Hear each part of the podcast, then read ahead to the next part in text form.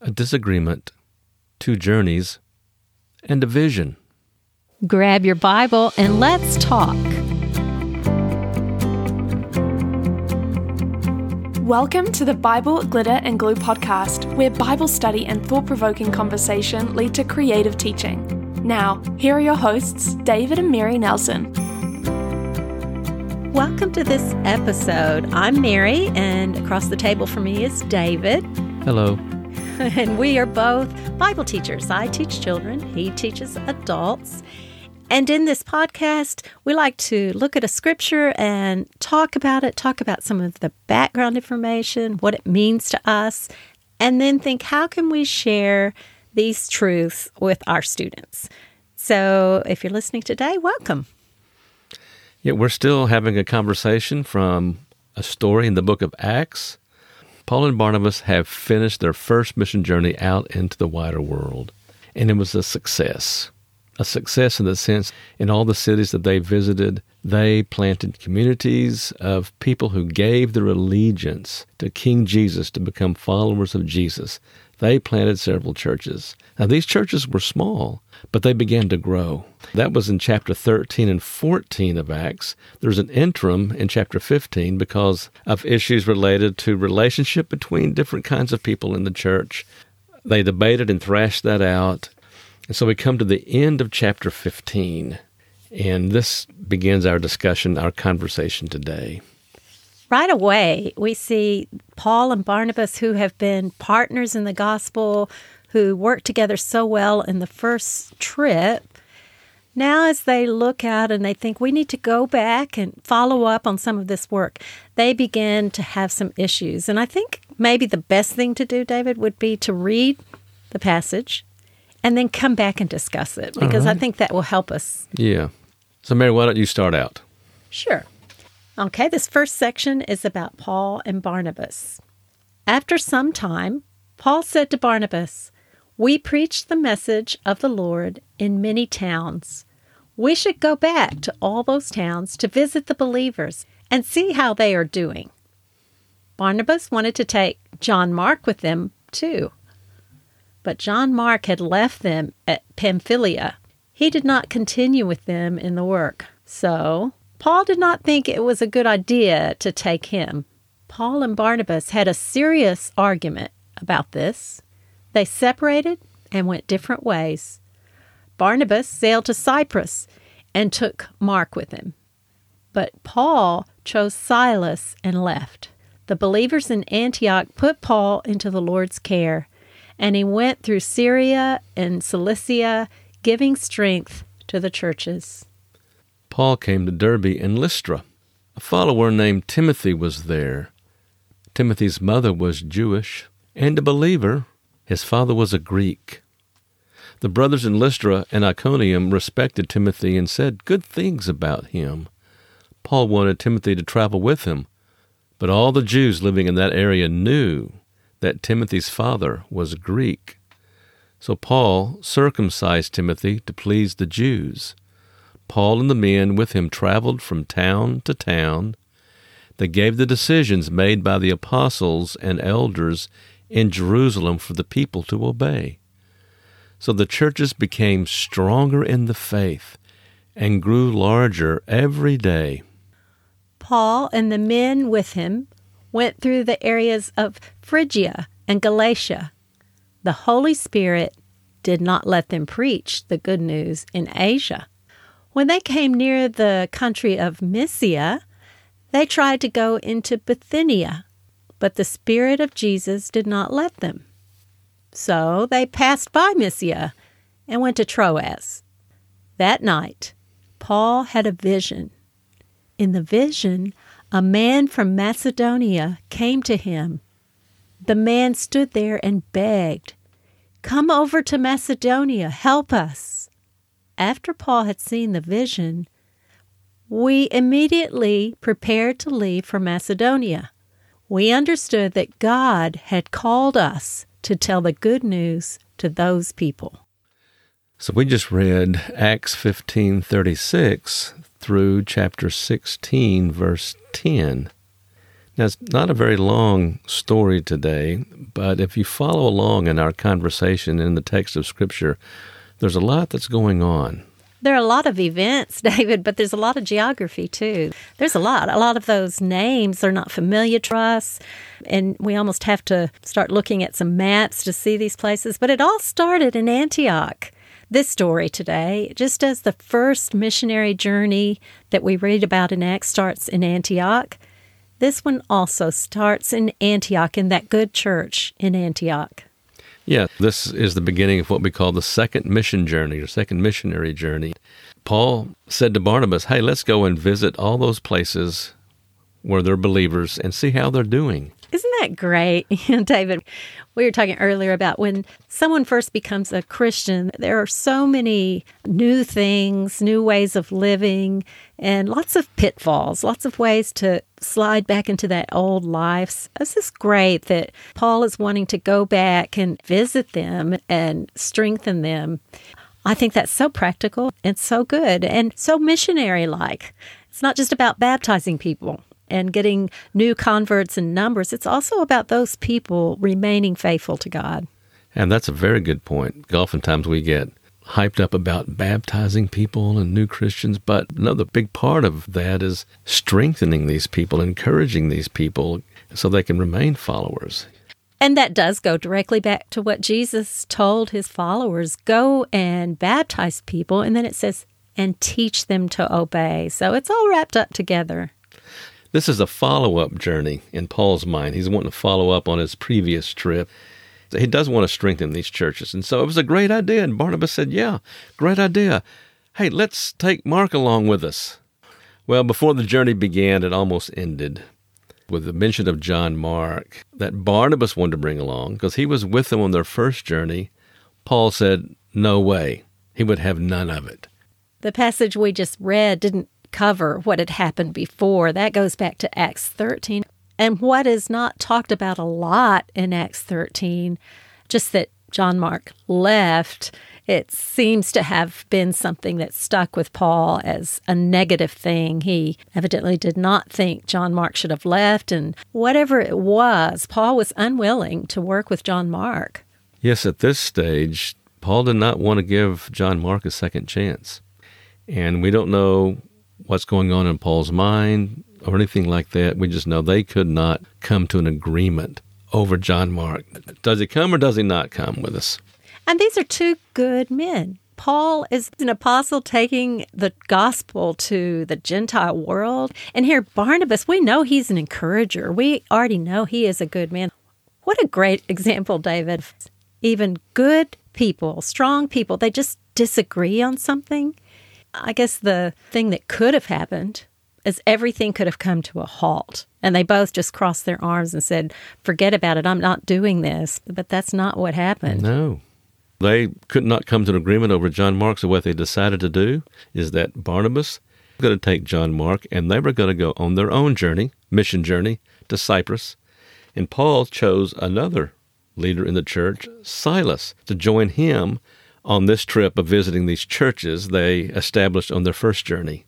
And I think that's just wonderful because, like I said, this could have ended badly, but I think the maturity of these people meant that what was a good journey turned into two good journeys. Barnabas doing good, Paul doing good, because they were both committed to spreading the gospel. Yes, in the end, it was a win win situation. It was. I'm sure it was uncomfortable, just as any of us, if we have a disagreement, it can get very uncomfortable, but never forgetting what we're all about. We're not enemies, we're in this together. Right. So Paul takes Silas. Who is Silas? He was originally from Jerusalem, one of the leaders of the church in Jerusalem. He's introduced earlier in chapter 15. And he was one of the men that were delivered this letter from the church in Jerusalem to the church in Antioch. He was in Antioch now, and then Paul recognized his value, his maturity. He asked Silas to come with him on this trip, and Silas does. So now it's the journey of Paul and Silas. In this journey, Paul goes on foot, walking or possibly riding somehow, transport, but not by mm. sea. It's all by land in this story today. Yeah, the last verse of chapter 15, it says, He went through Syria and Cilicia, giving strength to the churches. There's no boats in this journey right now. Boats do come later on, but not right now. He leaves Antioch. He goes north through Syria, and then he turns west to go through the province of Cilicia. Now, Cilicia is a Roman province, and the capital of Cilicia is Tarsus. That's where Paul is from. Now, we're not told, but I wondered did they stop there? Did they spend any time there? Did they visit the church there? Because Paul would have known many people there, but we don't know. They just passed through it, continuing on west overland till they reach Derbe and Lystra. And Derbe and Lystra were the, the last two cities that they established churches in on the first journey, and now they're the first churches they're visiting on the second journey as Paul and Silas go back through and meet with these churches, I'm sure Paul had a lot of memories. When he first went to some of these places, he preached, but got a really violent response. He made a lot of people angry. Even though he converted people, there were a lot of angry people as well. In Lystra, he was actually stoned. They were so angry, but Paul persevered, and even on that first journey, he helped establish these churches, establish leadership so that they would continue to grow. And now, as he comes back, he finds they have grown and, and they're stronger. We begin chapter 16, and Paul does come to Derbe and Lystra. Then he meets someone there, a young believer, Timothy. And we're told that Timothy's mother was Jewish, but his father was a Greek, so he was from a mixed family, which would have its own challenges. And this Timothy is well spoken of. So he's matured enough in the faith and he has some abilities that were noticed that even all the way to Iconium, people respected Timothy and said good things about him. And Paul says, I need someone like Timothy. And so he wanted Timothy to travel with him. Of all people, this young Timothy would have understood the current tensions between Jewish believers and Gentile believers. He, like you said, came from a mixed family, and other places we'll learn that his mother and even his grandmother were Jewish. So he would have understood the Jewish perspective, but then his father was a Greek. So he would have understood what it meant to not have that Jewish faith, but to live apart from that. So here's this young man, a faithful, strong Christian who understood both sides of this. And what a great thing to connect with Paul. But they did run into a problem right away. How do you get all of these Jewish people to not have any doubts, but be able to listen to Timothy and what he had to say? Timothy was not circumcised, and from a Jewish point of view, he would really be considered an apostate. So that was a big hindrance to Paul in his mission journey. And did he have to be circumcised to follow Jesus? No. Well, no, he was already a follower of Jesus. He was. So it wasn't a requirement that he do this, but wow, you got to give it to Timothy that Timothy was circumcised just so he could further the gospel. Yeah.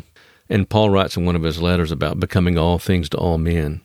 And this is an example of that happening. It puts things into perspective, David. Some of the things that we might get upset about and say, well, I don't have to do that.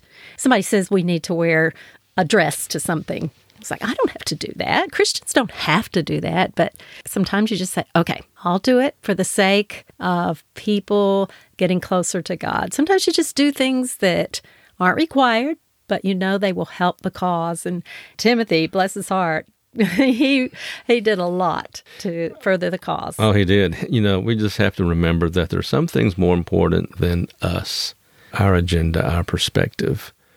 Timothy was circumcised, and so he joins Paul's group. So now there's Paul and Silas, and we know Timothy, and we don't know who else. And it says in verse 4 that they traveled from town to town, which meant they were just traveling to all those places that Paul visited on his first journey and established churches on his first journey. And goes on to say they gave the decisions made by the apostles and elders in Jerusalem for the people to obey. And that just goes back to this letter that was written by the church in Jerusalem to Gentile churches. And it says in verse 5, and this is important so the churches became stronger in the faith and grew larger every day. Paul's intention on this journey was to strengthen the churches, and that's what was happening. They were being strengthened, they were growing. I'm imagining Paul and Silas and Timothy sitting at a table. I'm just imagining this sitting at a table, just mapping out where they're going to go next. They have a plan. They're going to set out on this journey to go to these new places. And I guess the logical thing, they probably went on the Roman road because the Roman road took you into all these different provinces. I'm sure they set out with this great plan. Again, just like the plan at the beginning, right away, Paul realized this is not going to work. But this time, it's directly from the Spirit that he gets this realization. Yeah, Paul's intention was to go west. It says in verse 6 the Spirit did not let them preach the good news in Asia. And that reference to Asia suggests that they were going all the way to Ephesus because that's where the Roman road would have taken them. That made sense. And so they turned north. And then in verse 7, when they came near the country of Mysia, and that's just north of there, they tried to go into Bithynia, which is a little bit east. But the Spirit of Jesus did not let them. And so they couldn't go west, they couldn't go north.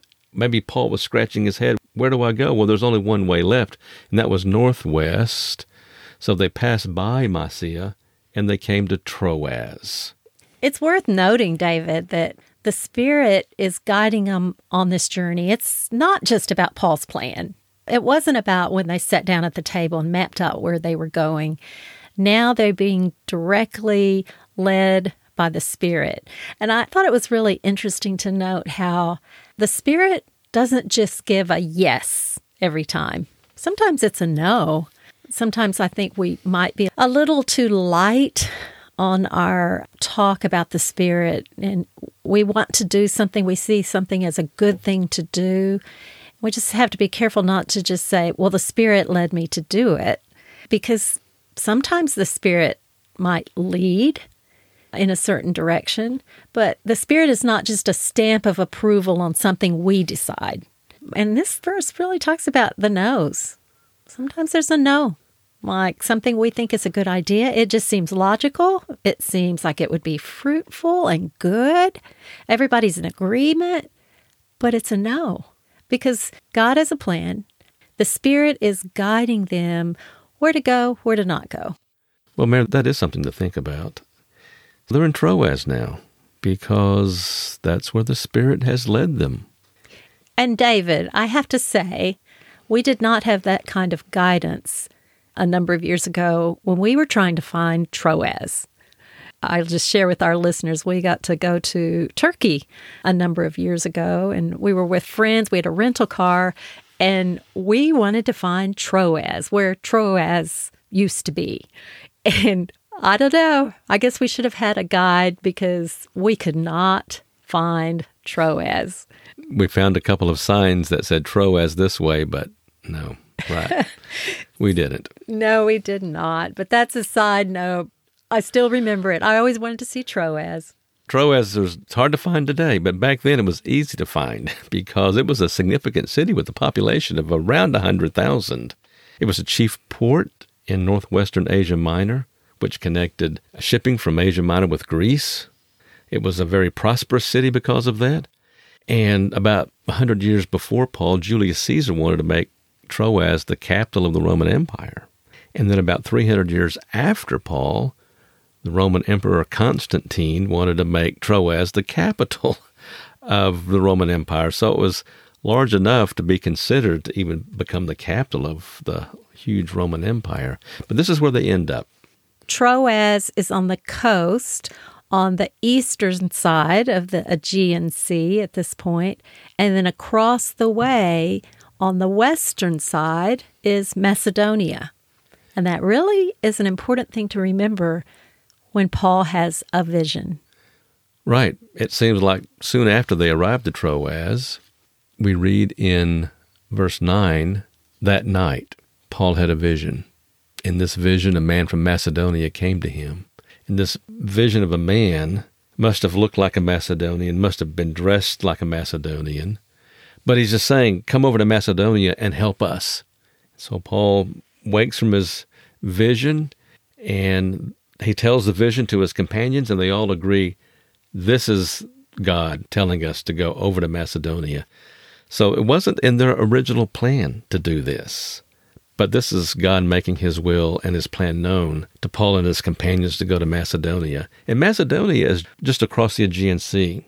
But there's something more important happening here because the gospel now, and it's already been crossing barrier after barrier after barrier. Now it's going to cross another huge barrier. It's going to go from the east to the west. It's going to go into Europe. And so that's another huge barrier that the gospel will cross. So when we say Macedonia, we want to picture uh, north of Greece, parts of Macedonia are actually in Greece, and then there's the country of North Macedonia today. These borders and names have changed over time. But now, like you said, it's Europe. We're getting onto that other side. And there are many other adventures that we're going to be talking about as Paul and Timothy and Silas go over into Europe. But, David, as I'm looking through this passage, there's an interesting ending to this section, the writer of the book of Acts, which we know is Luke, he's not just recording what's happening, he inserts himself into the story, doesn't he? Right. If we notice in verse 10, just look at the language that's used. After Paul had seen the vision, we immediately prepared. That's first person. Luke, who is the writer of the book of Acts, is there. So somewhere along the way, he joined Paul. It could be in Troas, could be before he got to Troas, but now Luke is a part of this journey. And I think that just really reminds us to read the Bible, not just once and not just skim, but many times because it's the subtle things like that that bring some new meaning and reveal things that we might not see at first readings. You pointed this out to me earlier, and, and I'm glad because now I understand it's not just Paul and Silas and Timothy, it's also Luke on this journey. Right. And then there's also the leader of this journey, the Spirit.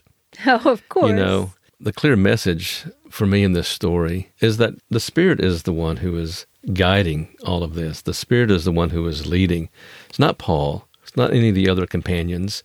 They may have ideas, they may have plans, and, and God does work with that. But in the end, it's God who's leading this because God is moving the good news about King Jesus out from Jerusalem into the wider world so that all can hear about Jesus.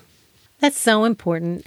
And I know when I teach this lesson to children, I really want to talk about missionaries, people that do take that message out. You can teach people in your hometown, in your school, but I want children to know about people that actually take the gospel further. They may take the truth of God into a place they'd never been before, people that speak a different language, have a different culture. But missionaries are always trying to discern where the Spirit is leading. They want to follow God's plan and follow His message and take the gospel further afield, always thinking more, more, more. And that's what Paul did in the story and these others. So I, I want children to understand what missionaries are. And David, in my classes, often I will think about what missionaries our church might be involved with, maybe sending financial support or just involved in their works. Sometimes that means having guest speakers, people that are involved in the missions group and showing pictures of our missionaries. Some of the missionaries that our church support have children, the age of the children in my class, so we talk about that. We can send cards or letters. I just want them to really understand what missionaries are doing and appreciate them. So that's one thing I would do in a children's class. If I'm doing a craft, well, anything to do with maps, showing different places, or even pictures of different cultural practices, things like that. All of those will help children think outside of just where they are right now, but trying to increase borders of the kingdom of God. There's a song. I'll put a link to that in the show notes. And if you haven't seen the show notes, that's where we put extra information, an outline of the story, sometimes some links. It's worth looking at if you're going to be teaching.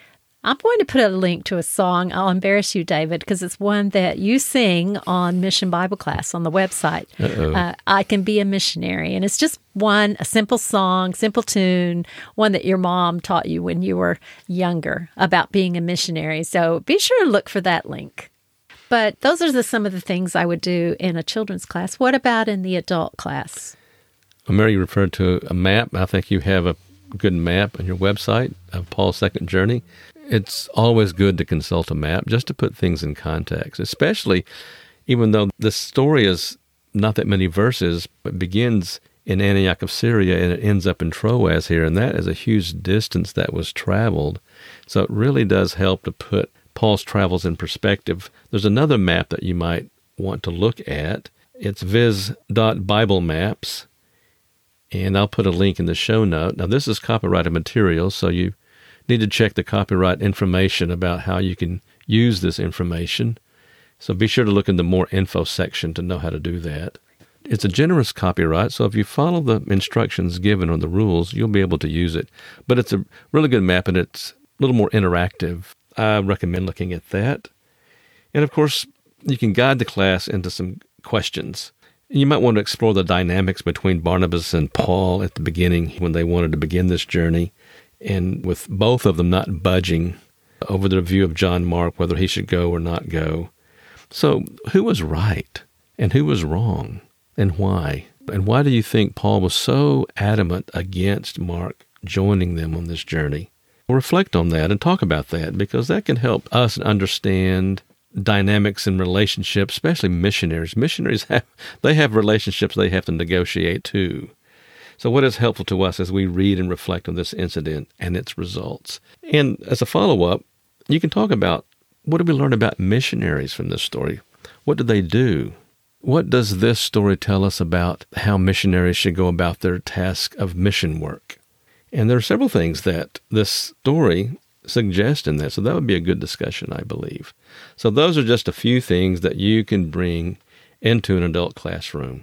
David, sometimes I look on Buzzsprout at the statistics of this podcast of Bible glitter and glue, and I look and see where people are when they're listening to it, and people are listening from all over the world. It always amazes me. But that tells me that you, as a listener, might be in a different place than me, very far from me. But I love it that you are studying the Word of God and that you are sharing the Word of God with others, whether that's children or adults. And that's mission. It's furthering the border of the kingdom of God. And I commend you for doing that. And may God bless you as you speak into the lives of adults and children. Thank you for listening to the Bible Glitter and Glue podcast. Subscribe now to listen to new weekly episodes and visit missionbibleclass.org for more free resources to help you share God's Word with children.